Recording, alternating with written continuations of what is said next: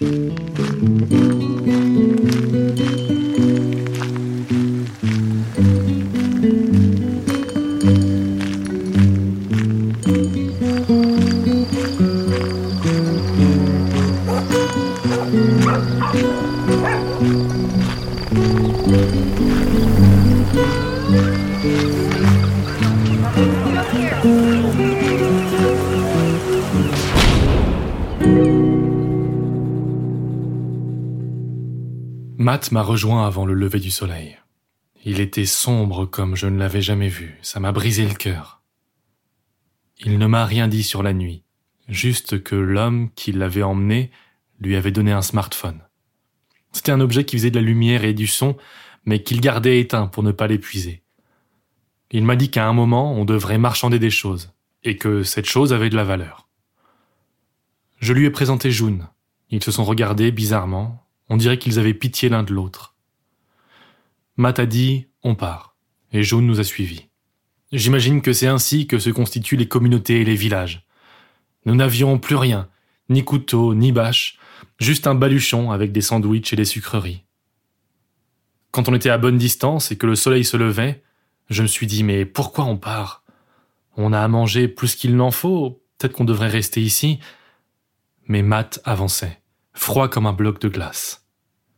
J'ai eu peur d'arrêter sa marche. La traversée de la Loire a été difficile. Il y avait de nombreux ponts, mais tout s'écroulait.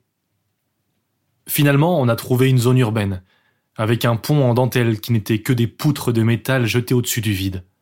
On a traversé, lentement, pendant des heures, trente mètres au-dessus de l'eau tranquille. Jaune s'accrochait, avec ses deux doigts et ses bras de sauterelle. On est passé. La zone urbaine dégageait un air chaud, synonyme de brûlure. J'ai laissé June et Matt manger un sandwich pour fouiller la ville détruite. Il ne restait pas un bâtiment debout. Un vent du nord semblait avoir couché les maisons comme des feuilles. Dans la cave d'une maison, j'ai trouvé une belle hache rouge de l'ancien temps et sans brûlure, et un rouleau de sac en plastique. On pourra tisser une toile légère et imperméable. La journée était fantastique.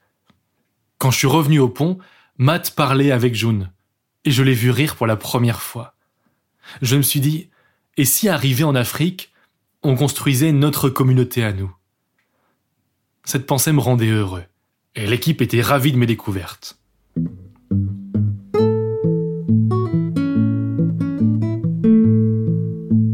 Notre grand voyage vers le sud a commencé.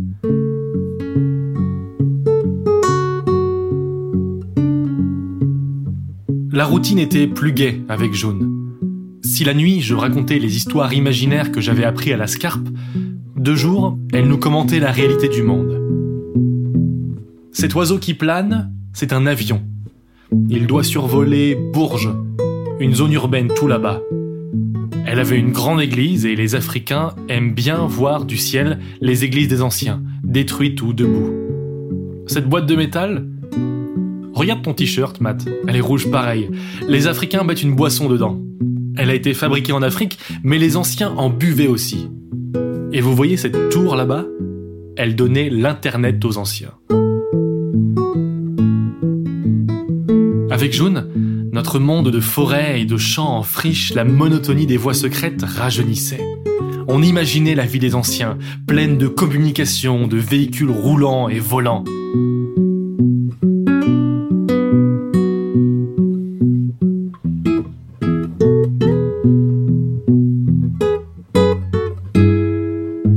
Quelques jours ou semaines après notre départ, nous avons vécu une nuit particulière. Au sud, nous avons vu une lumière, comme un rideau qui partait du sol jusqu'au ciel. Il scintillait comme des flammes figées, et sa lumière était sourde, comme à travers des voiles. C'était la barrière de brûlure, nous a dit Jaune. D'ici, on voyait des petites brisures. Il y avait l'espoir d'un chemin, parce que sinon, c'était vrai c'était un mur qui occupait tout le sud. Un peu plus tard dans cette même nuit, nous avons entendu la hachure du ciel des machines volantes. Elles projetaient dans la nuit des lumières éblouissantes et elles criaient mon nom. Enfin, pas vraiment.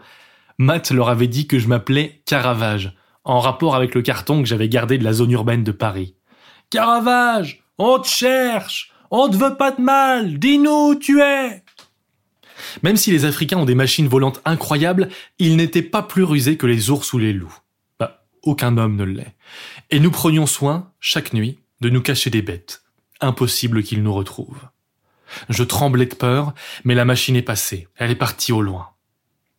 Je n'apprendrai la raison de cette recherche que bien plus tard, mais à l'époque je pensais qu'ils voulaient récupérer leurs vêtements et leurs sandwichs, et cette pensée m'a terrifié pendant de nombreuses semaines.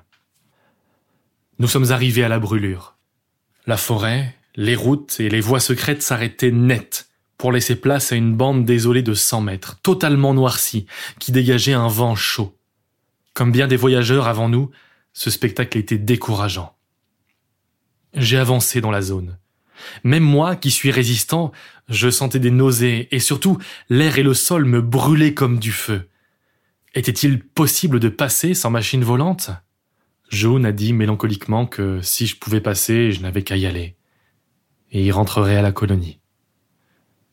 Matt ne savait pas quoi dire. On a avancé vers l'est, pendant des jours. La nourriture était abondante, car euh, des oiseaux ou des lapins nous fuyaient en fonçant sur la barrière de brûlure et mouraient sur le coup. Chaque jour, j'allais un peu plus loin dans la barrière pour voir si l'intensité diminuait.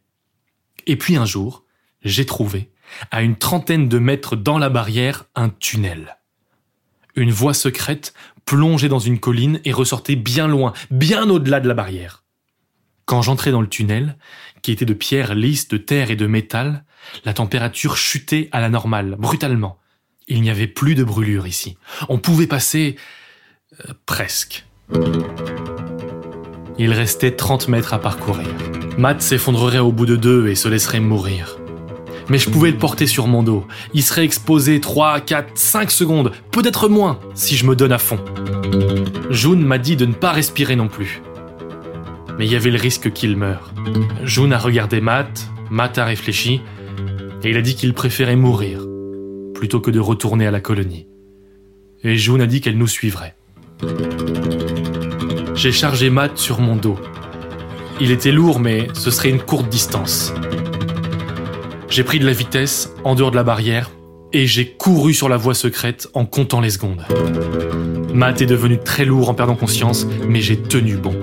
À bout de souffle, je l'ai déposé loin dans le tunnel. Il était inconscient, il respirait. Je lui ai donné de l'eau. Il disait ⁇ ça brûle, ça brûle ⁇ et il est retombé dans l'inconscience. Je suis retourné voir June. Elle était légère comme un lapin. Elle m'a serré fort. J'ai pris mon élan. Avec suffisamment de vitesse, on prendrait encore moins de temps. Mais là, il s'est passé quelque chose de terrible. J'ai trébuché sur le rail de la voie secrète et nous sommes tombés par terre en plein dans la barrière de brûlure.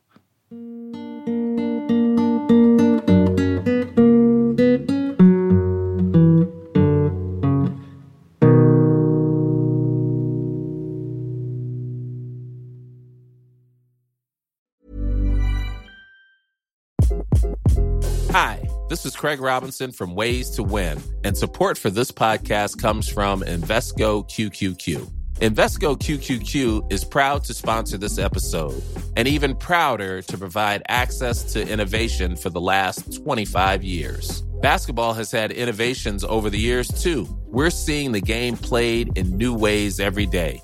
Learn more at Invesco.com slash QQQ. Let's rethink possibility. Invesco Distributors, Inc.